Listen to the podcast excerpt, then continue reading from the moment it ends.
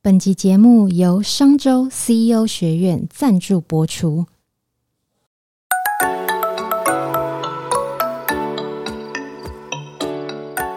创业是一种态度，你的创业有人懂，新手创业不懵懂，邀你一同前行，创业时代。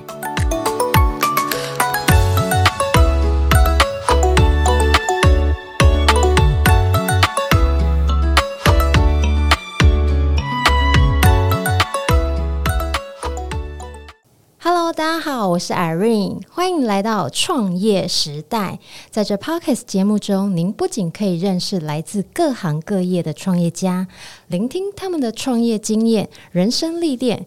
更可以丰富您的商业观点。那今天这集内容啊，对我们的创业家、决策者来说非常重要。或者是说啊，您现在在听这一集的听众朋友，将来有打算要创业的话呢，建议您听到最后，不要中途离开哦，因为平庸的管理者善用制度。高明的带队者善用数字，这是我最近学到的金句，还有观点跟大家分享。那我先把来宾请出来，我们欢迎大会计师教你从财报数字看懂经营本质的作者，同时也是四大会计师事务所之一，曾任资诚会计师事务所所长。我们欢迎张明辉会计师，有请明辉老师。呃，各位听众，大家好。今天非常非常的荣幸能够请到明辉老师来到我们的现场，我来跟大家报告一下哈，为什么我会认识明辉老师？那我是经由一位特别来宾，先卖个关子，我待会会把他请出来。那呃，是这位特别来宾介绍我明辉老师的一本书。明辉老师呢，呃，出过两本书，一本是《大会计师教你从财报看懂金本质》，还有。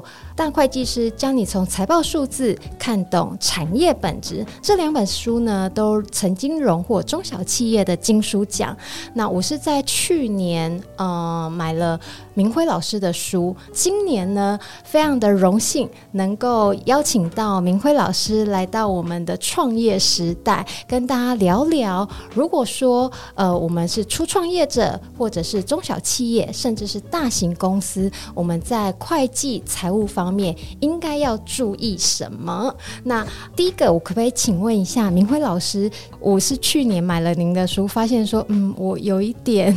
读不下去，对不起，作者在这边我还讲这种没礼貌的话，就是，但是我后来发现说，商周 CEO 学院很贴心，推出了这门线上课程，然后我是先看了线上课程，才发现说，哎，我原本看不下去的那一些内容，然后我有办法读得下去。当初商周 CEO 学院为什么会有这样的机缘合作？哎，你问的真好。我当初从来没有想说会要写一本书了哈，那么主要是有一年啊，这个商周的执行长啊，呃找我说，呃来开门课啊，在商周的 CEO 学院里面教这个 CEO 们如何从事变革，变革对，从事变革。那企业从事变革呢，当然有很多个层次要去去了解、去探讨。那其中一个层次呢，就是说你要去了解你的。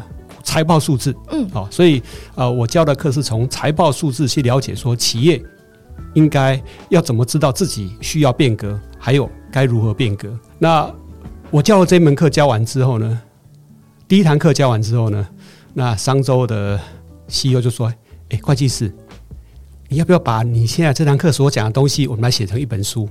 我当初我讶异了一下，说：“奇怪，为什么我一堂课要写成一本书？”啊啊，经不起他的一再的煽动，邀约，好邀约哦。那我就把我那堂课哦的内容啊，把它写成这一本书哦，就是呃，从财报数字看懂经营本质啊。哦，至于这里面有写说大会计师教你这几个字呢，是商周自己加的。可是我觉得我很幸运呢、欸，因为之前呢、啊，我们我跟我先生是分工，因为他对数字比较敏感。嗯、那呃，我的话呢，我们就刚好是分工合作这样子。对，所以像我对数字不敏感的话，我就发现我很幸运，因为我之前没有学过会计课，从学生时代就没有。嗯、对，所以我还我觉得我蛮幸运的是，我第一次学线上教育课程，有关财会会计这方面，就是看明辉老师的课，然后看了明辉老师的课，总共十三堂，我就发现说，诶，像我这种会计边缘人，有办法听得下去，诶，对啊，他们当初你们的当初的课程设计会是比较什么样的概念或想法？呃，应该这样讲哈，这本书或是这个十三堂的课哦，嗯，基本上呢，它的出发点就是针对于。不是会计本科系的的学生或者是经营者的出发点来、嗯、来来写的，跟来制作课程的哈，我们可以这么想，绝大部分的 CEO 们呢，都不是学会计的，因为学会计人说真的是比较保守的一群。嗯哼，好，那创业者的话比较不保守，比较冲 啊，对，没有错啊。那所以呢，我们这这些书里面啊，跟这个课程本身就是针对不是学会计的人来制作的，啊，来撰写的，所以呢。呃，这两本或是这个课程，基本上它是比较容易入门的，嗯哼，比较容易入门。我像我自己呀、啊，就真的很想问明辉老师一个问题，因为像我们的听众，呃，有一些是初创型的老板，那有一些是中小企业的老板，那有一些是大型公司的高阶主管或经理人。像以初创型来讲啊，我有一集来宾，我特别有印象，他就说他公司。因为他原本是一一个人接案子，那后来呢，他就变成说有请那个，因为生意越那个带案子越接越多嘛，那他就开始请员工啊，请一些其他。呃，技术专门的伙伴，对，那后来他就发现说，他被那个应付应收账款搞得经公司快要经营不下去了，因为他说他对数字也不太敏感，因为他大部分时间都在技术上面。嗯。那后来他我就说，那你怎么解决？他就说他真的是因为。呃，发现说这样下去不行了，然后他就去坊间报名会计相关课程。他说到现在，他虽然说没有比没有很厉害啦，可是也比当初好很多这样子。嗯、那像我们这种初创业者啊，他如果一开始搞不懂呃损益表啦、资产负债表啦、现金流量表啦这种的，就很多。他一开始最应该要注意什么？一个初创者哦，呃，我觉得他要。要对于财报数字的一些观念，它最基本的，我想第一个观念就是要，呃，要了解自己的资本的形成，或者叫做资金的来源。很多初创者哈，如果他是一个人的话呢，嗯嗯，我觉得问题不大。嗯，那甚至有些初创者啊，他可能会两三个人啊啊一起做生意。是，那做生意的时候呢，比如说有的人说，哎呀，我我我我现在有钱，嗯啊，我先我先放进来。那有些人说，我现在没钱，我后面放进来。哦，那这个还是小事啊。那有人说，我们两个一起来做哈，你出钱，我出技术。哎，是什么意思？就是一一个人出钱，一个人出力，出技术。对对对，一个人出钱，一个人出技术。比如说你出钱，你拿一百万，是，那你拿五十帕的股权，那你出技术，你拿五十趴的股权。这种都是可行的，这个没有问题啊。但是在这个公司的这个财务的显现上，就要很小心啊，不然的话，最后就会引引发争议的。如果我如果是做得好好的，没问题哈。那如果没有做得好好的，或是资金没有如期到位，那就会吵起来了。哦，所以这一点呢，我觉得这个是给这个初创者老板们呢要注意，就是说，呃，这虽然呢跟财报数字没有绝对的关系，但是呢一定要跟理清楚，不理清楚会有麻烦啊。那么第二个观念是说，对于公司的财务报表面，我觉得第一个重点就是对损益的观念要搞清楚。什么叫对损益的观念要搞清楚啊？很多的初创者哈，他没有学过会计啊，他认为呢，公司呢现在有多少钱？比如说我投入一百万，我现在我手头上有一百二十万，那我就是赚二十万。其实。这不尽然哦，不尽然哈。比如说，我开一个饮料店，嗯，那么饮料的话，我可能三个月再给他钱啊。可是这个人家一进来，一进来的话，一买的话，我就收现金啊。我好像我赚二十块哈，那其实没有啊。那个后面的钱，这个还要付人家还没有付啊。所以呢，你刚才想要这位先生或女士，他说他被应收应付搞得很惨的时候呢，可能他想说奇怪。这个我明明有赚钱，或是我明明这个亏多少钱，可是为什么跟我账上的现金是不一样的？因为他跟我讲说，就员工的薪水发一发，他没有想到说，哎呦，钱出去的这么快，然后钱还没收，那个 客户的钱还没收进来。因为他可能在一个观念就是说，我去工作，那么我会领到薪水，那薪水我有钱我才能花，没有钱我是不能花的。可是，在一个经营企业的时候呢，你去买采购原材料的话呢，有一部分是需要现金，有一部分是可以赊账的，甚至你雇佣员工。雇佣员工的话，你不可能他一来你就给他钱啊，嗯、你可能下个月月初再发薪水啊。那其实你会发觉你是在赊账哦，你在跟员工赊账。有有有，是不是这样的观念？他有跟我讲说，因为他原本是一人接案嘛，对。那后来从一人到两人到五人，他那个瞬间他有点就是还还没有反应过来啦。对对对对，那所以会有一个问题，就是说要有赊账的观念。那另外一个就是我欠员工钱啊，嗯、那我欠。供应商钱啊，是不是？对。那另外，我把东西卖掉之后呢？一般呢、啊，除非是你是很小很小的企业，你是做买卖的，这个我在街在街边在街边这个在卖东西，那否则的话，通常的这个怎么样呢？通常要两个月之后哦，甚至三个月才收得到钱啊。甚至你即使人家刷信用卡。信用卡银行也要好几天之后才会给你钱啊，是不是？所以就会有应收应付了啊。所以他会觉得说，哎，奇怪，我的损益可能跟我的这个跟跟我的现金是不一样的哈。那这就是所以说呢，经营者第一个就是说损益的观念要去建立的哈，就是说我真正的损益跟我现金的金额不一定会一样啊。那再过往就是有一个要所谓的现金的观念哈，通常是这样哈。比如说我举个例子好了，好，我们说以后餐饮业好了。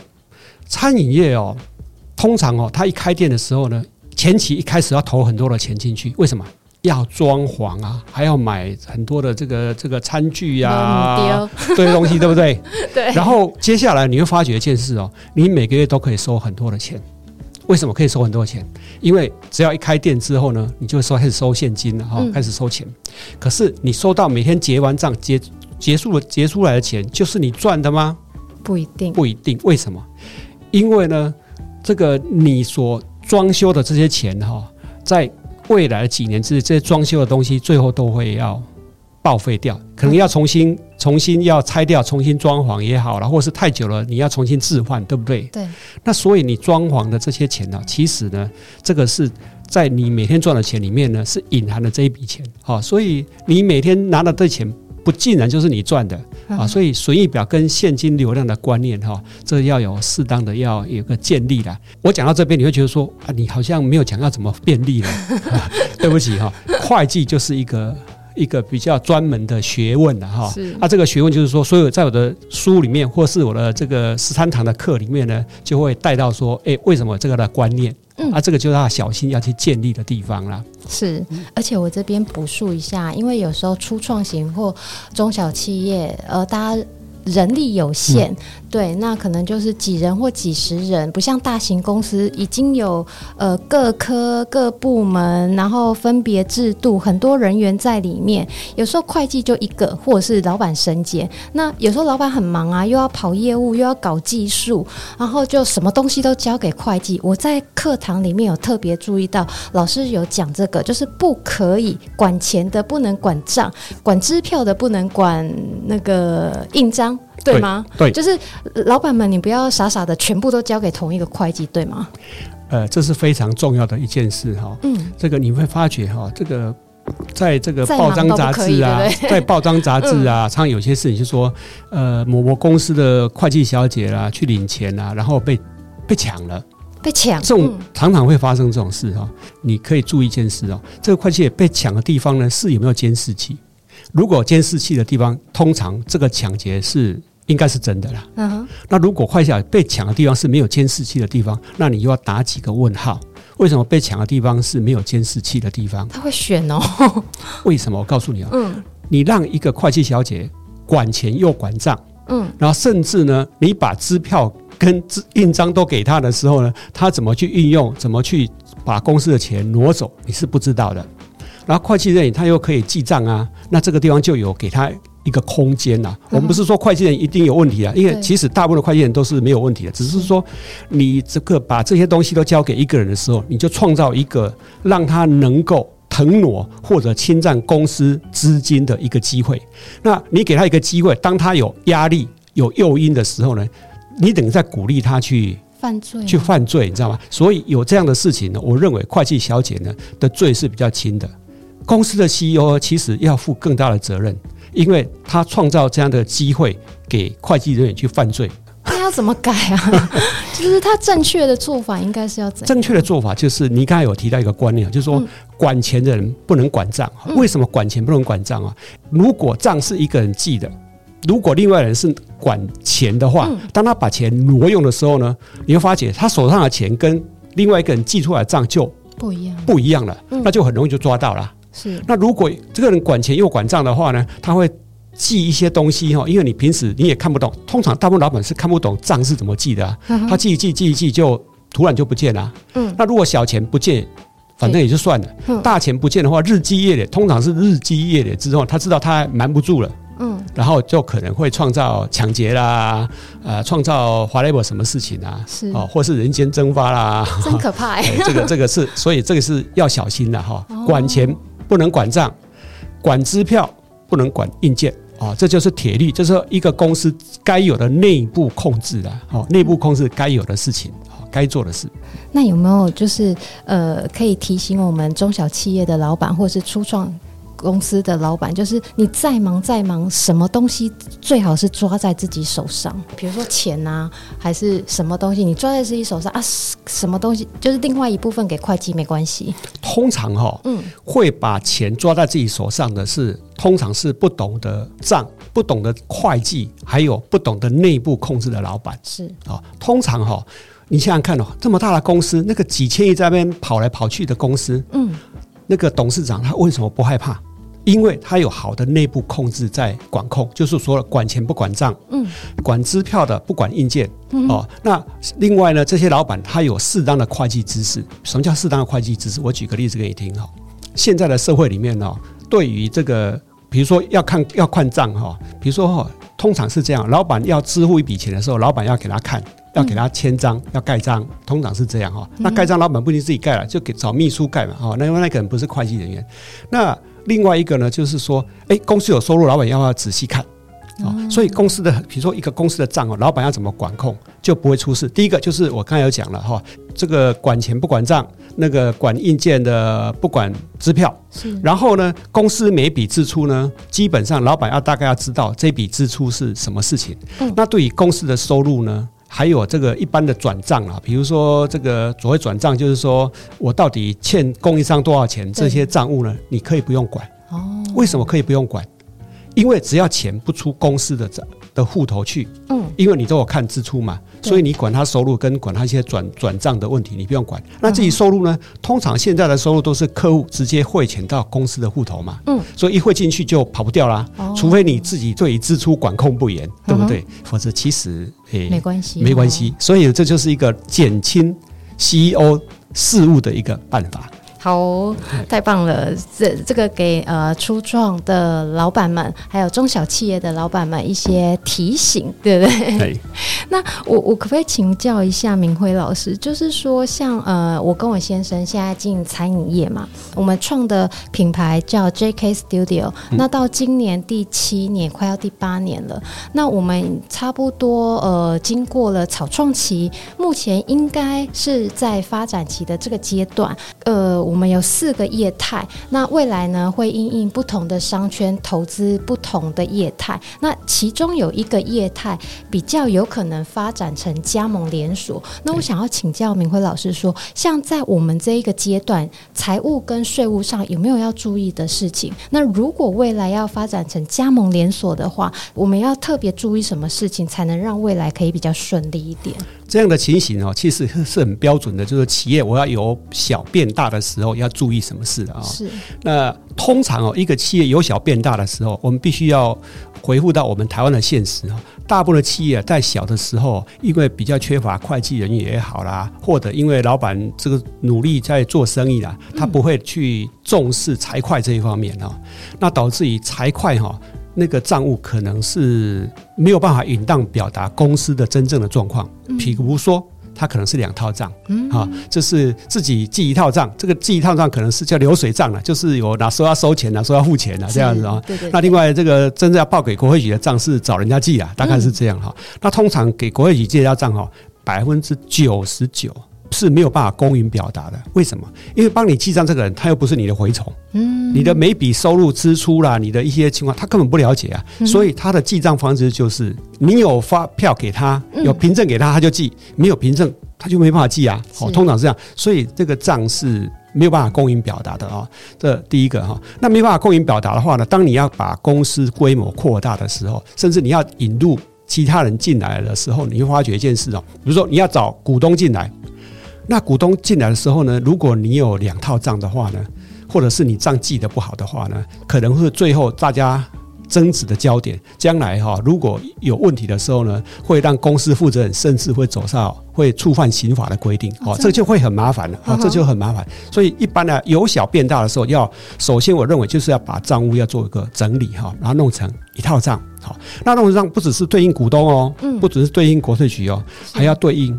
所谓的员工为什么哈？嗯，比如说特别是餐饮业，很多餐饮业哈，这个餐饮业你有提到说我是直营或是加盟，是。那比如说我们是直营好了，好，很多餐饮业哈，因为餐饮业的工时哦，要这个他这个，因为它是从一开哈开到晚上去的，对，那个时间上如果你用一班用两班，那个有时候很麻烦的，所以很多餐饮业会把员工呢变相让员工变成股东，嗯，好，为了一个激励员工也好，各方面也好，那如果你的账不清楚的话，你如果去跟员工交代。嗯，好，所以在这一方面来讲，餐饮业的话，这这一块就就账务的问题就是要注意的哈。你不是对应股东，对，甚至对应员工，你都需要让自己的账是比较清晰的。两套账要变成一套账，对不对？对对对对对，哎，好，所以这个是要去注意的哈。是。那过来的话呢，是你要想想看，你是要从财务的观点，你到底要加盟还是要从呃直营店呢？通常是这样哦。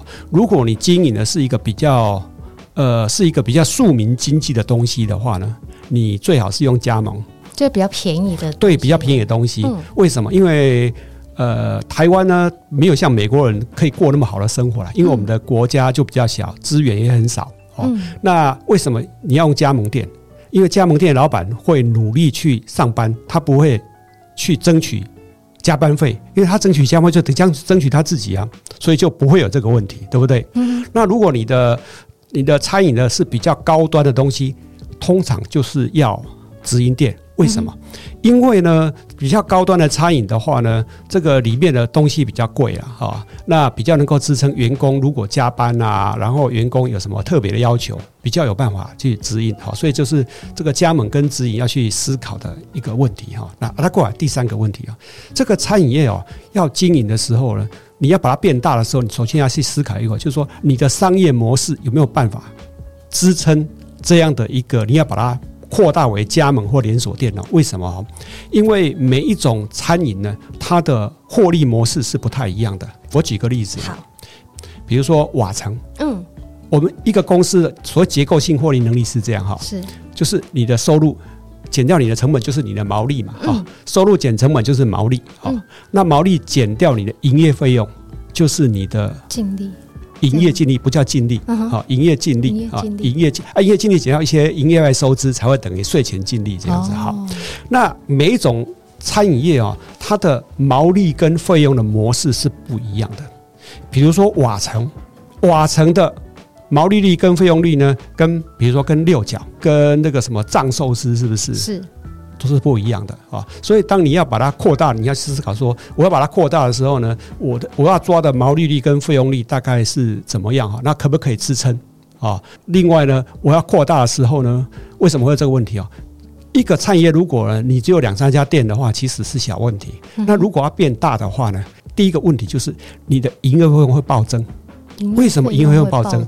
因为你要有会计人员嘛。哦，你要有电脑系统嘛？哦，那你要有你要有管理这个账务的人，总部对不对？公司总部啦，还有去推销说你要不要来这个？我们要不要开店啊？还有开店，你不要装修的人员啊？哦，等等，比如说统一超，统一超哦，在七百个店前，七百个店面前基本上是亏的。嗯哼。哦，所以我要把它扩大的时候，就你要去思考这个结构性获利模式哦，到底能不能支撑？然后我大概几个店之前。能够损益两平。可是这怎么算啊？啊是要算啊，嗯，所以这个就是说，你要利用你的损益表跟你的现金流量表去算。我举个例子哈，嗯，比如说那个 Amazon，美国的 Amazon，美国 Amazon 是非常有趣的哈，他在公司在开业的大概前几年哦都是亏，而且越亏越大，可是呢，它股价越来越高。啊，怎么会这样？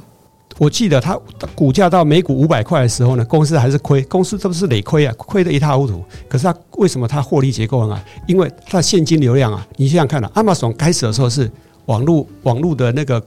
就有点像 Momo 啊，我先付，因为我买东西我要先付啊。可是我给供应商是两三个月再付款啊，所以它是可以垫得出来的啊。所以就是说，你要发展这个店的，你要思考你的问题，你的商业模式啊，那商业模式的损益，它的损益两平点在几个店，然后你的现金要怎么支撑，这个都你都可以去思考。可是老师，像我们刚刚有讲到，您刚刚有讲到说比较便宜的适合加盟，有没有哪一个企业你觉得哇做的真的还不错，很漂亮的？这有办法举例吗？我觉得台湾的这个加盟店做得最好应该是八方云集。怎么说？八方云集哈，你会发觉哈，因为水饺是一个庶民经济，你进去吃水饺或吃面，那个。帮你端盘子那个就是老板呐、啊，嗯，那八方云集他不可能说，呃，我每个人都是我是自己请，那就太麻烦了。所以八方云集它的商业模式就是我中央工厂，嗯，那我的中央工厂呢，我把水饺的馅料做出来，然后我把皮也都擀好，我甚至把所有的各项面食、面食各方面的东西我都弄好，是。然后因为我是中央工厂，我大量采购，我大量采购猪肉啊，大量采购高丽菜啊，等等等等哈，甚至我的所有的一些酱料。嗯，我说中央工厂，所以它的成本就很低。我把它卖给这个加盟主，我八方云集，我供给加盟就是水饺的馅料啊、水饺皮啊，还有面条啊，还有一些酱料啊，就是这样子啊。可是你要想想看哦，为什么商业模式很重要？我这些东西哈。这个加盟组他可以去市场买啊，哎，对啊，所有东西嘛，对不对？对啊。可是因为我是中央，偷偷买他也没发现啊，他是没有办法发现，对不对？可是我八方云集，八方云集就有办法呢。我因为中央工厂的关系，我做出来成本低于你去市场自己搞，还便宜。因为对，因为你自己累个半死，你去发的成本比跟我进货还贵，那你干嘛干嘛去做这样事？而且还要花时间去买。对，而且八方云集的毛利率是很高的。哦，所以你会发觉人家做得很好，所以说商业模式很重要。啊，就是这样。哎、欸，老师，那我可不可以请问一下？因为像我们以前在做小生意的时候，在做 JK Studio 之前，也有做过其他的小生意。那我记得当时我们旁边就有八方云集，那店长我们也认识嘛，就是加盟主。他后来他很年轻，二十几岁，他就自己加盟了八方云集。但到现在，他手头上有四间还五间的八方，一间良舍汉。这些为什么有办法吸引他去继续的加盟？然后他的商业模式吸引他的点在哪里呀？其实台湾哈，嗯，台湾不只是八方云集的加盟主有这样的现象，嗯，你去看 Seven Eleven 跟那个全家都有这个现象，就是说可能一个加盟主哈，他开了六七个店，是为什么有这个现象？就是说你看哦，统一超啦，或者是全家、八方云集这种，他们哦不可能说我自己派我的。的人员去管理这个店，但是没办法，因为他们是属于庶民经济啊，那所以就是要开放加盟，让加盟主来做。那加盟主的话。他即使开了五六家，他还是中小型企业啊。他能够管的人就是那些人啊，他就有弹性，他有办法所谓的弹性来经营了。不然的话，你看这个劳基法就把自己搞死了，对不对？但是他有办法解决劳基法的问题，因为加盟主就是他是一个独立的公司，或是开一个所谓的这个店面而已。是，所以他是会解决自己的这些所有的问题。哦，那我统一来讲，我八方一起，我只是供这些料给他们嘛。嗯，记住，中小企业。最好的方式就是最有利的核心竞争力，就是它很有弹性。我就举个例子，它很有弹性是什么？举个例子啊，嗯，我是老板啊，我可以从早七点啊，学生要上学啊，上班要上班啊，他就要去买个早餐啊，七点啊，我就可以站到晚上九点啊。那如果是我派的话呢，违反劳基法，连店都开不成，是是不是？所以这就说。弹性呐、啊，对不对？那我努力的程度也不一样啊，因为我自己是为自己负责嘛，对不对？我做更努力一点，我对客户的服务态度更好，嗯哼。然后呢，我基本上我会赚更多，所以他会有责任感。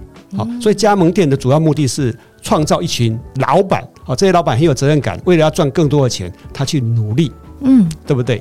好，但是呢，如果是直营店的话呢，基本上我要养成的是一群人，这一群人是符合我公司要求的标准。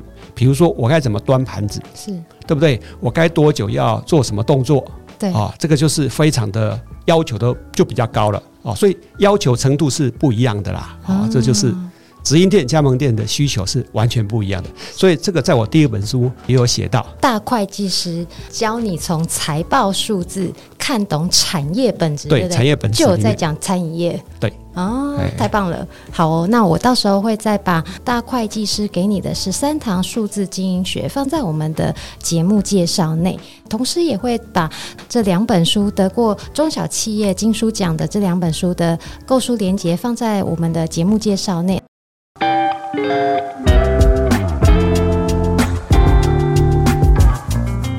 那接下来啊，我要邀请一位呃很特别的关键人物来到我们的现场。我是因为他才认识明辉老师的。我先把这位呃介绍我们认识明辉老师的关键人物请出来，我们欢迎 Kentis。嗨，Irene，呃，明辉老师，还有创业时代的听众，大家好，我是 Kentis。我可不可以请 Kentis 来帮我们自我介绍一下？好啦，我跟大家讲我为什么会认识 Kentis，他是我哥啦，我要直接把他拉来，来请 Kentis 帮我们跟创业时代的听众朋友自我介绍一下好吗？呃，我简单呃自我介绍一下，我是在呃人家讲的科技直男，科技直男，在科技业待了呃目前工作时间大概是二十年的时间，是 OK，我大概有十。呃，十七年的时间是在呃，所谓红海富士康集团，嗯哼，然后最近这三年转职到呃智深科技，现在目前是智深科技的台湾创新中心的负责人。那呃，工作经历当中主要是针对工厂，哦，呃，工厂主管，是。研发类的主管，那商业开发主管，那呃，最后是担任两家上市公司董事长特助，啊，到现在经历是这样子。可是都是大公司，都是大公司。对，像啊，我就跟大家讲一下，因为像 Kentis 他就是我所说的会计资优生，然后呢，我就是会计优优生。因为我是经由 Cantis 呃认识了明辉老师的这一本书。可是当初你为什么会想要买？因为会计书说实在，商管会计这类的书非常的多。那为什么你当初会选择明辉老师的的这个？嗯，其实要跟 Irene 跟老师说明，其实呃，我们其实并不是所谓的会计资优生啊，因为会计对我们来讲其实是相当陌生的。嗯、会吗？对你来讲也很难吗？呃，对，因为其实刚刚讲的，我们的背景是理工科，理工，所以你可以看到我们在这学术养成当中，其实并没有一个科目叫做会计，是，但是我们在。呃，不管是念大学或研究所的时候，就看到其他科系，像管院的啊学生，他们会修这所谓会计嘛。嗯，他对他们的印象就是常常听到哇，惨惨的明天要考管会，他考对，对他们讲头很大吗？对，常常听到呃这个说考会计的时候就一个头两个大，或者是就常常有这种这种印象当中出现。嗯嗯，对，那我们就有一个印象是说，那到底会计在做什么？那一直到我们开始工作，因为我我一开始接触是工厂类别嘛，是。那工厂里面就有一些数字开始冒出来，什么良率哦，产能，嗯。那等到我们要建厂的时候，听到什么什么叫摊体，嗯。啊，那这几个数字对我们来讲就是一个这个问号就开始出现，那你就会想到说，那到底这些数字后面代表的意义是什么？那开始担任一个出街的一些主管啊，我们讲说副副理或经理的时候，就开始哎，你要看开始看一些报表。报表对，那、哦、那也就是说，你从一个工程师到一个这所谓的呃一般基层的主管，到一个呃中阶的主管的时候，你对于这数字的理解的能力，其实有关乎于你能不能进阶，能不能升迁，以及你能不能从数字里面解读出来说，到底什么样的关键的因子影响到这个数字的一个结果。一般我们的养成是可能是从工作历练当中哦，可能你的前辈或是你的主管来告诉你这件事情。那等到你从呃，工厂制造又跳到研发的时候，哎、欸，那跟可能你会想到说，哎、欸，我开发这个产品，它到底能不能赚钱？我们讲的 BOM，BOM 代表是代表是什么意思？嗯，你可能一开始开发产品的时候，我的一个呃材料的成分组成错误，我找到一个市场上面一个非常成本非常高的一个这个材料，我可能一开始就注定我要失败，因为根本卖不出去，因为成本太高了。你会发现说，呃，虽然我们是理工科。可是你如果你没有这方面的一些呃数字的一个概念的话，其实会影响到直接影响到你的工作。所以那时候我一开始的时候，最主要好奇是，并不是这么的一个这个我们讲说这么跟工作有相关啊。其实一开始是我们有没有那个投资股票嘛？对，那投资股票过程中当中，常常听到人家讲说什么 EPS 啦，什么营收啦、获利啦。那你刚刚提到的一个像什么什么叫什么呃税前净利啦，哈，税后净利。那到底买一间公司的股票到底是好还是坏？因为我们毕竟都在科技公司，我我有曾经参加过两次公司是从未上市到上市。那一开始公司说叫我们买公司的未上市股票，我们也怕怕的，然后会不会遇到这个所谓诈骗集团？然后他钱进去完之后，因为没有上市完之后，就是这钱就变壁纸嘛。是。那我要投资这件事情，到底怎么去看到公司未来有没有前景？那也是从数字去看的。就会好奇说，那是不是市面上有什么书籍能够帮助我们从中间了解到？哦，那我就会上去这个哦电子书看看看看，就看到这个老师这一本，就说大会计师教你从财报数字看懂经营本质。那我就看里面的这个档案，诶，发现是说他就是针对所谓的这个呃不懂什么叫财报的人。哦，他所设计的，我看一下上前面的导读，就发现说，哎，他其实举的很多例子，就会在我工作上或生活上碰到的一些疑问，你就会一种哦，原来是这么一回事的这种这种答案就出现了。是哦，这个一开始是这个这个样子，所以他去买的这这一本书啊，当然对我自己是获益匪浅啊。那因为我自己本身当中看过了，应该是四五次都有了，四五次哦。对，因为刚刚讲到一开始是因为投资嘛，对不对？嗯。那后来就是说，因为工作上转换，你接触到一些数字的机机会就越来越多。嗯。我就会觉得说，那我像我当个这个中介主管之后，那我要我要因为任务的关系，我必须要投资哦，可能要去研究要不要投资一间公司，或投资一个项目。那你要去做，我们讲要去做滴滴嘛。那你滴滴到底要滴什么东西？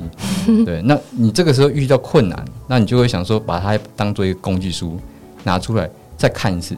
那第二次看的时候，你会又有不同的感受。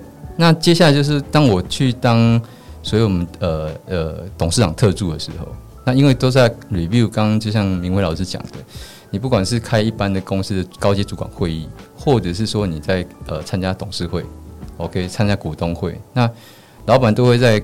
中间去说明啊，财务主管或者是经营的主管，他去说明这些数字啊的原因是什么？那有一些可能管呃内控机呃机制比较好的公司哦，或者是这个公司主管很认真在上班，他就会说的有一套逻辑出来。但是你可以看到有一些就是你知道他没赚钱的，那他的这个获利很差的，他开董事会一讲出的时候，大家董事就只是在应付。就是哦，就是讲一个一套那种你你听都听不下去这个逻辑出来。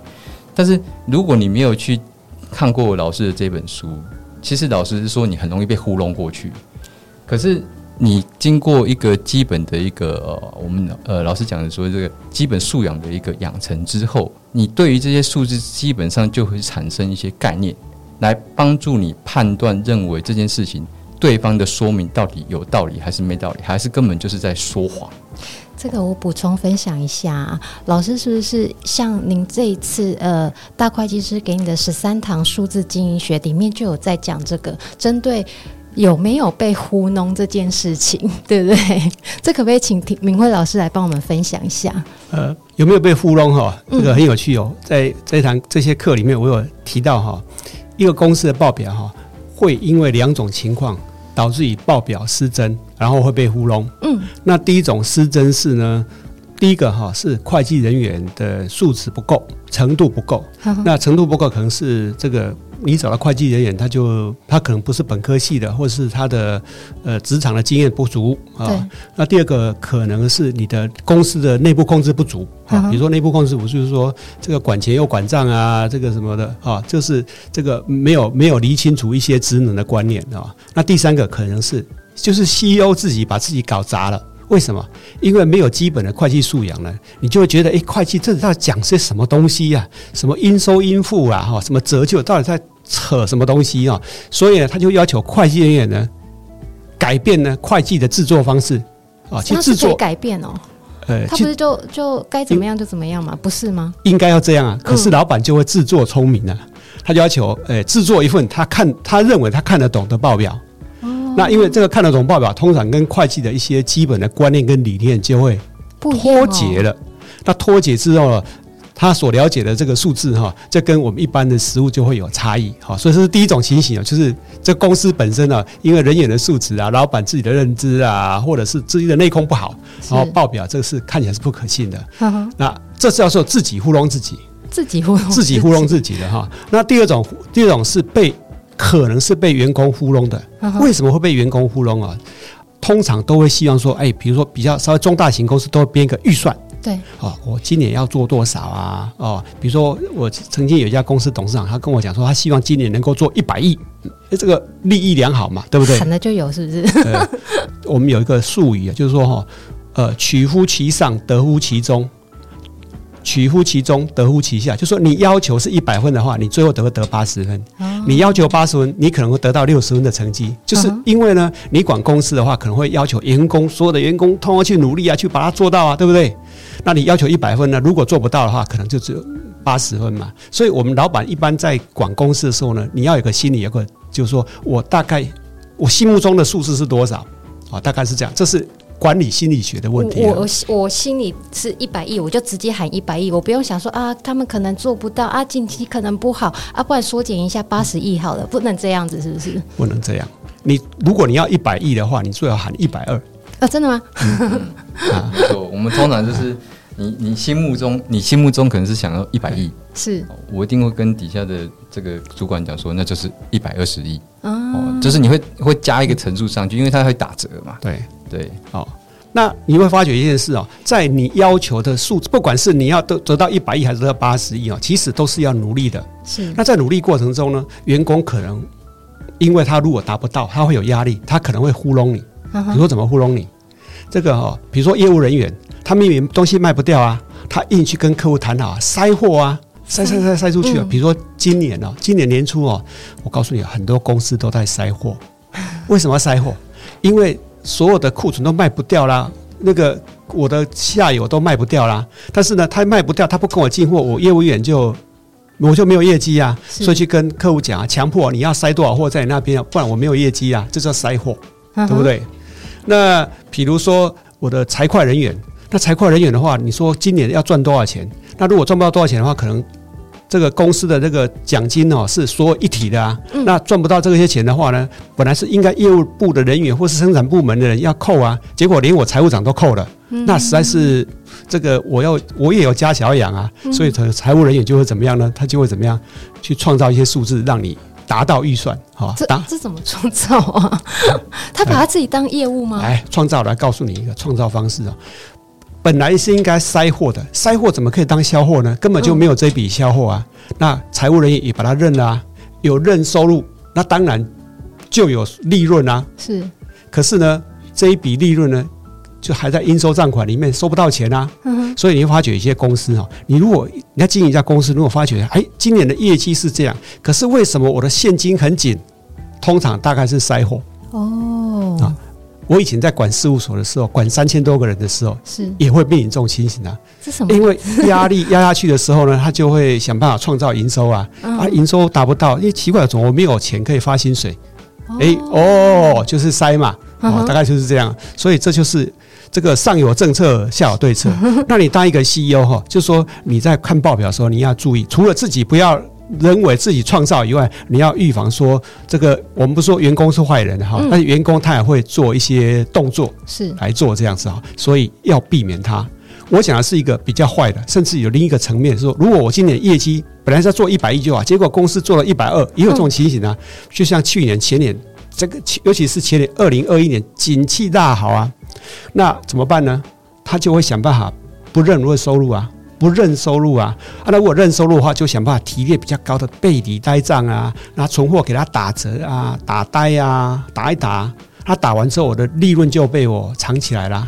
然后到二零二二年，比如说二零二二年去年下半年不是很惨吗？是。然后那个呆账备抵呆账就把它显现出来啊，因为没有那么多呆账啊，然后我就跑出来了。那存货打呆打过头啦，我存货就把它恢复本来的价值啊，所以我的利润就涨出来了。所以所有的员工都很高兴的领他们的奖金啊，是不是这样？我也是这样。可是我我想要请教一下 Kentis，这个啊，如果说你以前听得懂这个吗？还是你是后来真的学了之后，你才有办法听得懂这个？我觉得是呃相辅相成，就是说，因为我曾经先看过这本书，嗯，然后有一个基本的一个认知，然后在工作上的实务经验，当碰到这件事情的时候，你才发现说啊，它可以融会贯贯通。不然你就很难，就是说当，当呃从它里面的的老师里面，当老师已经文字写的很浅显易懂，嗯，那就是像一本武功秘籍一样嘛，不同人练，它会有不同的一个效果在。那因为你看过一次、两次、三次之后，它的那种你的认知或跟感受其实是不相同。特别是当你自己本身的职务的变换，哦，开始慢慢接接触到所谓刚刚老师讲的很多办存货啦、怎么打呆账啦等等的。有有一件事情，就是我不知道大家有没有想过啦，是，就是说我们不是在讲说转换工作的时候，就是说你要去面谈一个公司。我以前一开始好奇的事情是什么？就是我们曾经在有一间，呃，这是我自己的一个经历，就是说，因为我们跟南部一间公司合并，那到工厂里面的时候，发现说，哎，怎么这么多啊？这个 robot 哦，robot 就是机械手背，嗯。还一堆零件啊，一些东西都放在这个角落。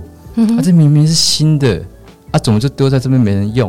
那就后来就想到老师讲的这个提，你有没有提列所谓呆账？哦，那还是它是资产，还不是资，还是它不是资产？那就就想到老师书上写的什么叫做就有价值型的这个资产到底是什么？你你去看他财报里面就发现是说，诶，他他怎么会把这个东西放在资产类别里面？他明明就已经放到边边去了。所以它是负债，是不是？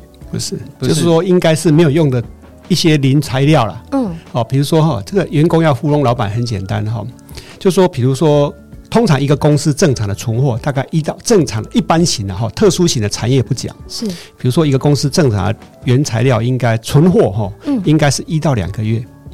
那如果正常的情形超过两个月，除除非有特殊理由，否则的话都会有一些问题。嗯，比如说。那个原料哈买来过多了，消化不良是哦，像去年跟今年的年初都有这种情形哈，那消化不良，所以存货就过多。那再制品的话呢，就生产到一半东西可能做坏了，或可能被坑单了，然后这批货呢就只好退回仓库或丢在生产线的旁边，但是不敢跟老板讲，因为跟跟老板讲会被骂啊，对不对？那比如说存货也会有过多，为什么会过多？比如说人家跟我订一万件，那我我会生产一万零三百个，为什么？那三百个就是说，等客户如果有问题的时候，我三百个要去补它，哦，对不对？可是客户没有问题啊，表示我们存货做我们的我们我们的货做得很好啊。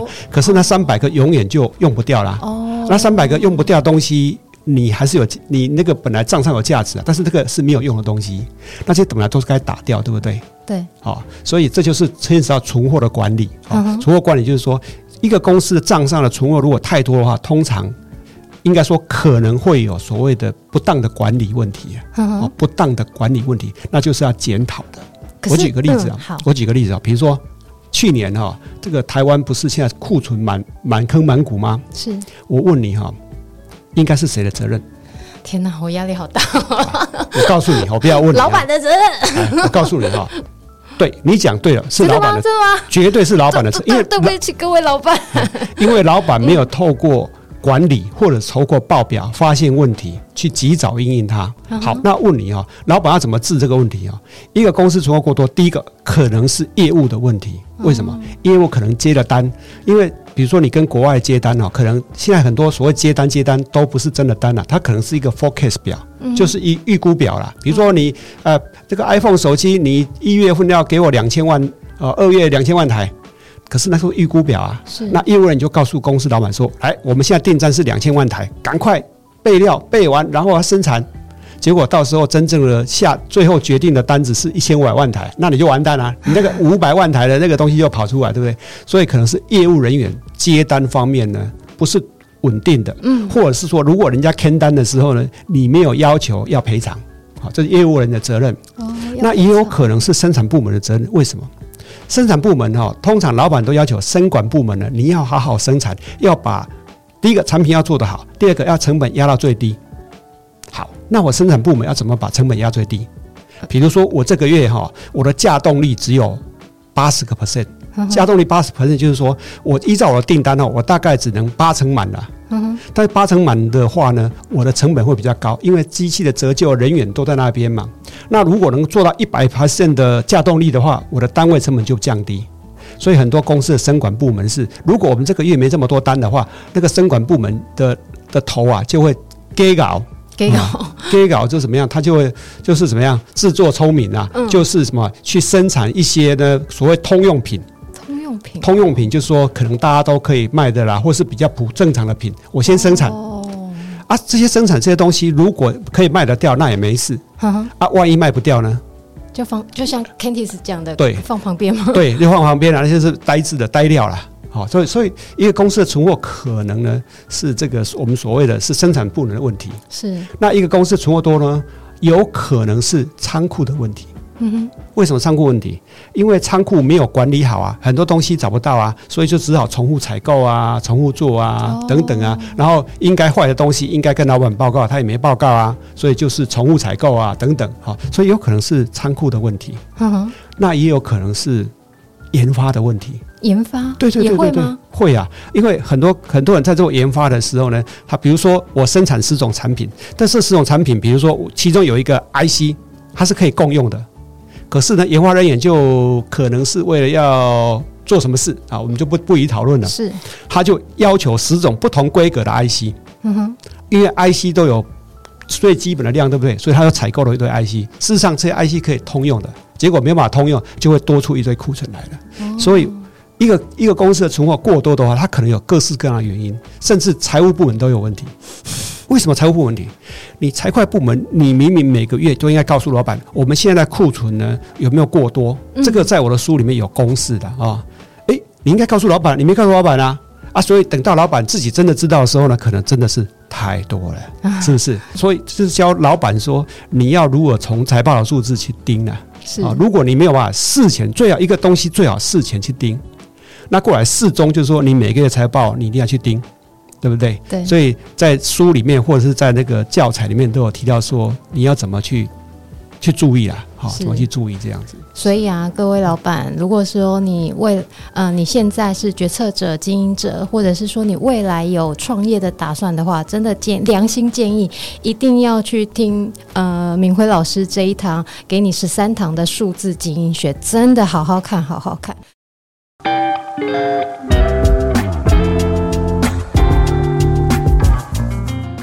可是我把话题拉回来问，请教一下 Candice，就是你当初你南下，然后你看到那些呃机械手背在那边，那那你怎么发现的？后来你怎么解决？第一个，那个不是我的单位跟我们部门需要负责的事情。可是你那时候看到的时候，你有什么警觉性吗？我我看到的警觉性就是怪怪的，搭配的老师书上面讲的这些一些经营概念，就发现说，那代表是说，在负责这个单位的这个，要么是他把东西藏在这个数字看不到，嗯，要么就是他上面上一阶的这个负责的这个经营主管，他其实没注意到这个数字的变化，所以隐含我刚刚讲不是说你在选择工作的时候，一方面是工作选择你，一个是你选择工作嘛，嗯，所以就会让我有一个警觉心，那是不是该换工作了？啊，代表说。你你所在的这间公司，它在经营的体制面，它其实并不是这么的完善。所以我还一一记得印象当中比较深刻，就是老师书上面有提到的有关于核四。核四对，就是台电它把核四认认列为资产，可是我们都知道核四它就是挂在那个地方嘛，它它没办法产生价值啊，它没办法发电嘛，对不对？那你没办法发电的东西，它其实就是一个我们讲讲比较难听一下，就是一个。废弃的东西放在那个地方，那它为什么在财报上面的认列是属于资产？那如果是这样的话，那我我我就不会想要说，在类似这样子一个结构底下，我就认为它就比较没什么竞争力啊。因为你在科技公司里面，其实每一间公司它的这个竞争对手都很多。你如果的这些经营上的数字呢，平常啊，假设说大家的这个这个 ROE 好了，好，假设都是五五 percent。那就你的公司只有一 percent，那你还就代表你公司不会赚钱啊？那你为什么还要继续待在这个公司？你当然选这个所谓的企业这个龙头嘛。嗯哼。所以老师的书上面，其实我觉得他他不管是在我个人的这个理财方面，嗯，我甚至记得跟 Irene 有分享过，像我自己就所谓有自己家庭的所谓的 资产负债表，太厉害，我就在看自己的这个资产的状况嘛。因为你就像你买一间房子，你可能不是马上可以变现的嘛。那你你买一个好的车子，车子是到底是资产还是负债？诶、欸，我我这个补充分享一下，像 Cantis 他们家买车子、买房子、买一些比较嗯、呃、需要大笔支出的时候，是要上千层的哦，各位，那个千层就是很像公司的卷宗那样子。然后他真的是看了呃跟明辉老师学来的，然后就用在家里资产负债呃是损益表吗？还是资产负债表？大概是说是所谓十年家庭计划啦，是就是说你因为你你会产生现金流嘛，就是说来自于你的这个。这个呃薪资嘛，嗯，还有你投资的收入嘛，等等的嘛，那你就不你不可能你的支出大于你的收入啊，嗯，对啊，那你如果你的资产，当然我们是现在讲就借那个借房贷嘛，对不对？那你如果一次把这个钱都还掉了，那你的房子它没办法产生现金出来啊，是，那你就直接这个房子是死的，你只有一间房子，你不可能拿它拿它来赚钱。可是我如果把里面的房贷把它借出来的时候，就举举个例子，假如房贷是两 percent。嗯我找到一个投资的产品，那是六 percent，我中间可以赚的四 percent 的这个价差，我就可以利用它来产生价值，让我的财富增加。所以这个，我觉得这种比较简易的这种，呃，我们讲的这些观念，就是在书上面都可以看到。哦，这个这个啊，我可不可以听听明辉老师的建议？就是关于个人理财的规划，投资也好，或者是呃，像 Candice 讲的十年家庭计划也好，这个老师有什么建议吗？其实哦，每一个家庭哦，嗯，呃，第一笔财富哦，通常是来自不动产。不动产。对，通常每一个家庭的财富的创造都是来自不动产。为什么哈？因为呢，全世界哈每年都会有通膨。嗯哼。啊，呃，通膨有人说要这个货那个物价很高才叫通膨啊，啊，其实不是啊，就是你你我就想想看嘛，这个我小时候啊吃一碗这个吃一碗这个面的话呢，只要五毛钱。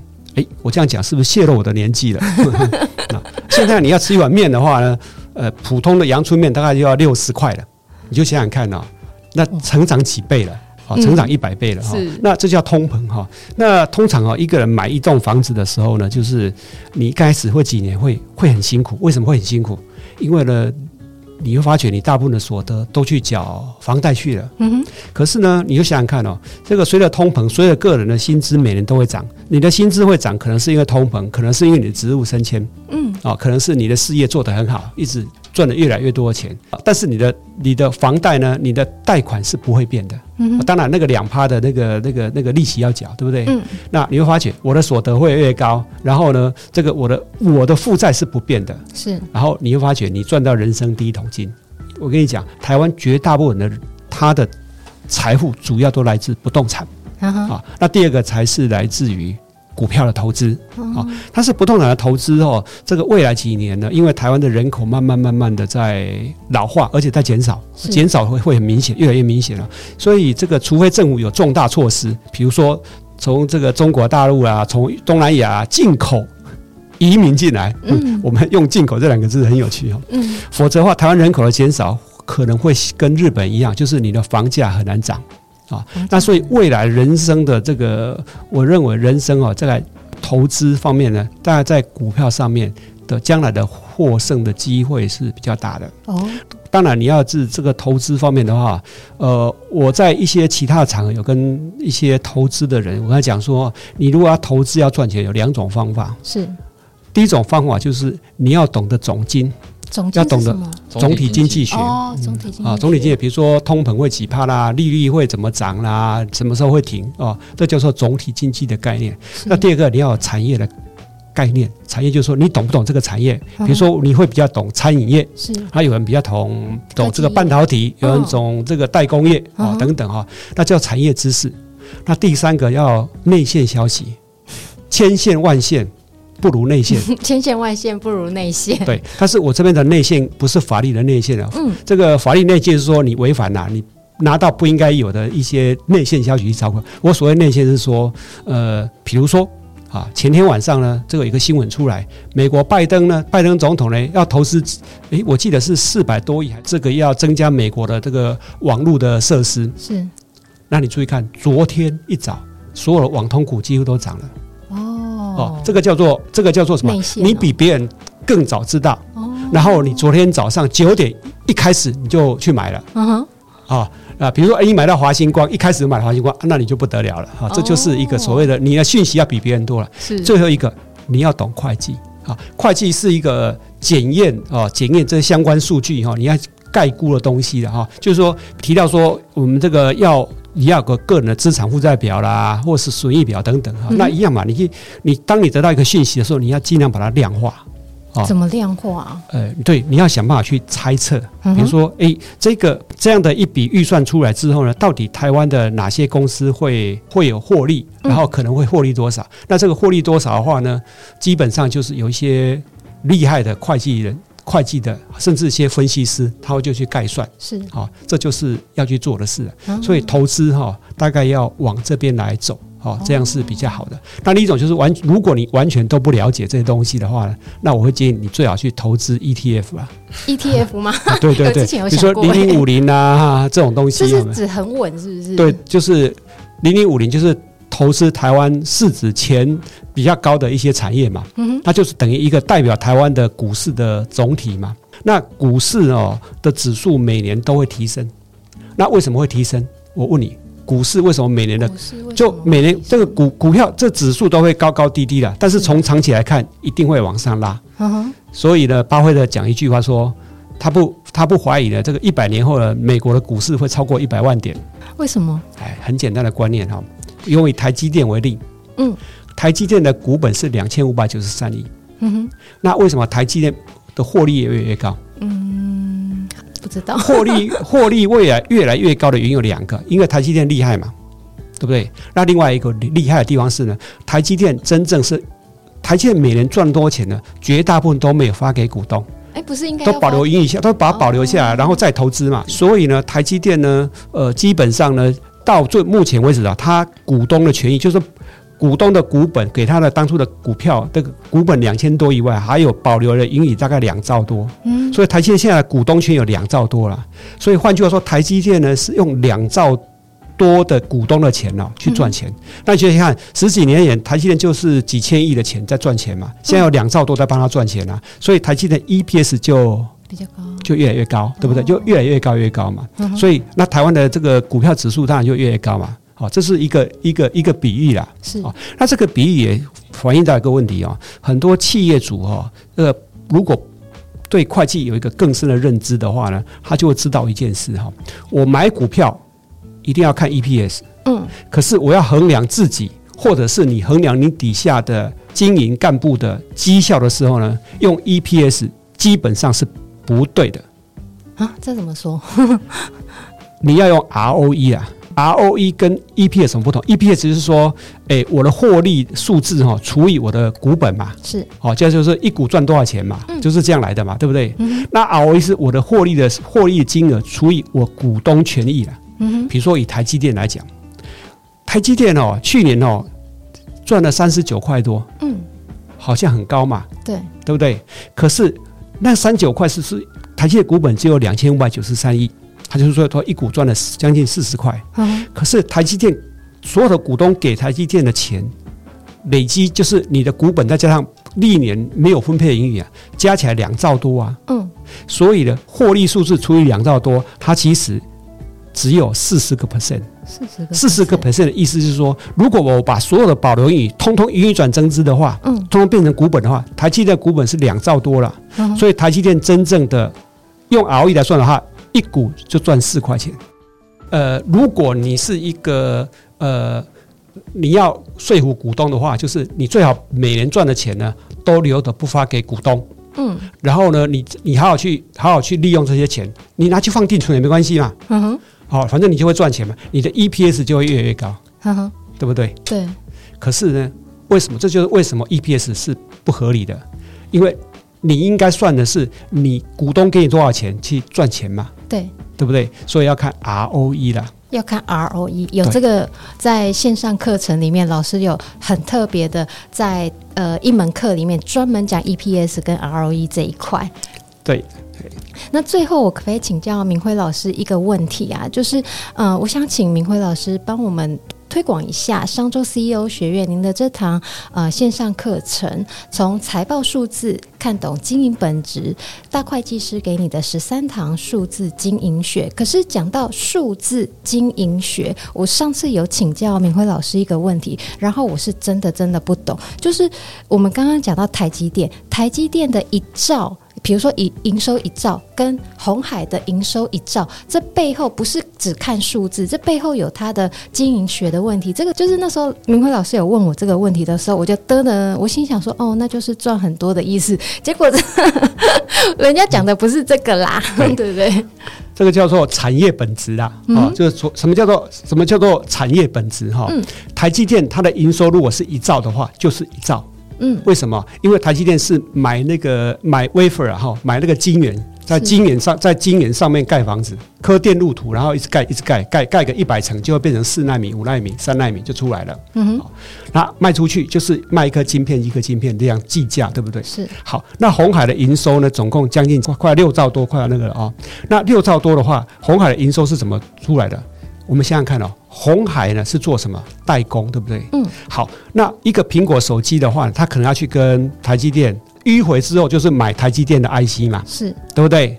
啊、哦，然后呢，去买可成的机壳啊，对不对？比如说，假设是台达电的散热模组啦也好，或是跟谁买散热模组啦，啊，去买美光的记忆体啊，买什么说？所以这些都很贵啊，这些东西很贵的东西，偷偷把它弄成一台手机，那。鸿海主要做的是把这些零组件组装成一台手机，对不对？好，所以你会发觉一件事哈，如果呢，假设然后所有其他条件都一样啊，假设哦，这个我这个数字上不准的哈，台积电有一万个员工，跟鸿海一万员工，哪一边的营收会比较大？诶，台积电吗？不会啊，不会，因为台积电的做成一个成品，一万个员工做出来成品到红海的时候，就是它一个零件而已。嗯哼，哦。就是说我一个苹果手机里面的 CPU 就是台积电来的嘛，是。那我机体是从美光来的，嗯，啊，我的机壳就是这个壳有没有？比如说是个可成来的等等，然后它组装成一台嘛。那所以我红海的营收里面哈就会很大，因为这台手机里面的原材料都非常的贵，嗯哼，都非常的贵，对不对？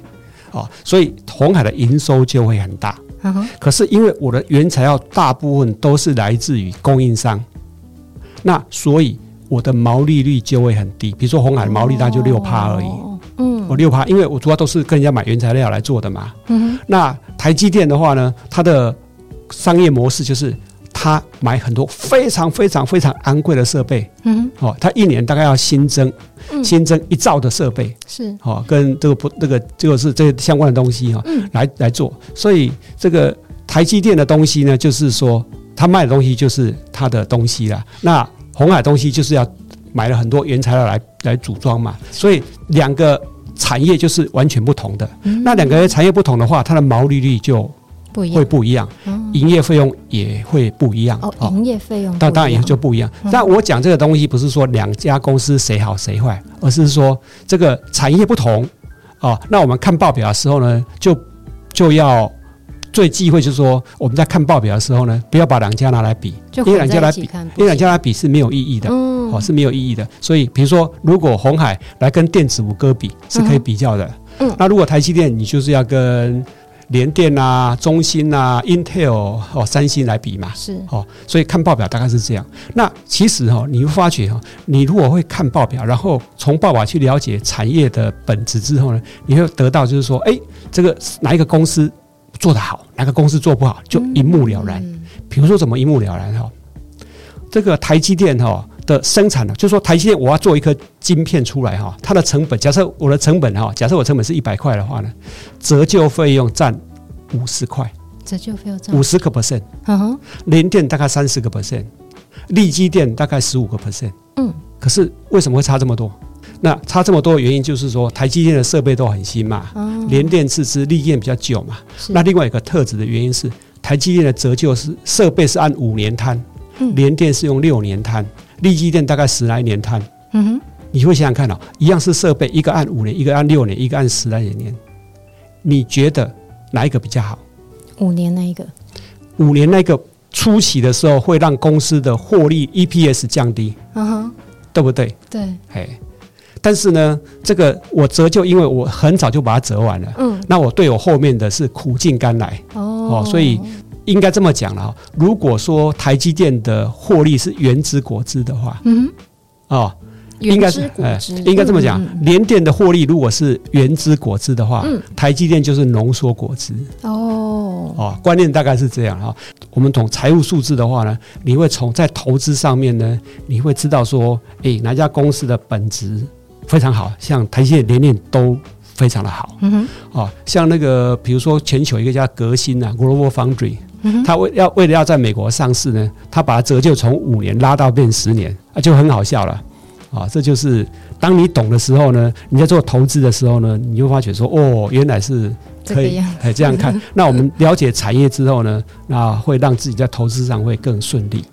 好哦，今天谢谢明辉老师。最后，最后我再请教明辉老师一个问题：像用财报做对决策，大会计师给你的十三堂数字经营学，如果是您来推荐的话，哪些人会比较适合呃看这堂线上课程呢？呃，线上课程主要的目的是针对经营者，经营者是针对经营者，嗯，哦，所以它里面的内容是完全站在经营者的角度来看的，嗯，哦，那么。从财报数字看懂经营本质是呃，这一本书呢，它是一个比较通用的哈。你要是企业经营者，你是学生，你是一个学会计的，嗯，或者是你不懂会计的，你是做一个投资者，其实都可以看的。我了解现在有一些大学哈，他们好像诶有拿这本书是当教材，诶真的吗？有好几家，有好有好几家，有好几家，他们是把这个这本书去拿当教材。对，那主要就是说当。刚各方的参考了啊，是。那对于企业经营者来讲的话，我觉得这两本书，我建议他可以互相印证。嗯哼，好，它可以增加个人在会计上面的知识啊，跟如何运用。其实两本都都可以看啊，就是线上的课跟书是它不完全一致的哈，它有很多方面是是不一样的哈，所以是可以是可以一起看的。好哦，那我会再把明辉老师的这堂线上课程的呃购课链接放在我们的节目介绍内。那今天非常谢谢明辉老师详尽的解说，那也非常感谢 Kentis 答应我的邀约来到现场，感谢两位，谢谢，谢谢，谢谢。感谢您今天的收听，恳请您到 Apple Podcast 留言好评，那告诉我您对这一集的想法或建议，我相信我们都会越做越好的。我们下集见，拜拜。实战更胜 EMBA，培养顶尖领导人才，尽在商周 CEO 学院。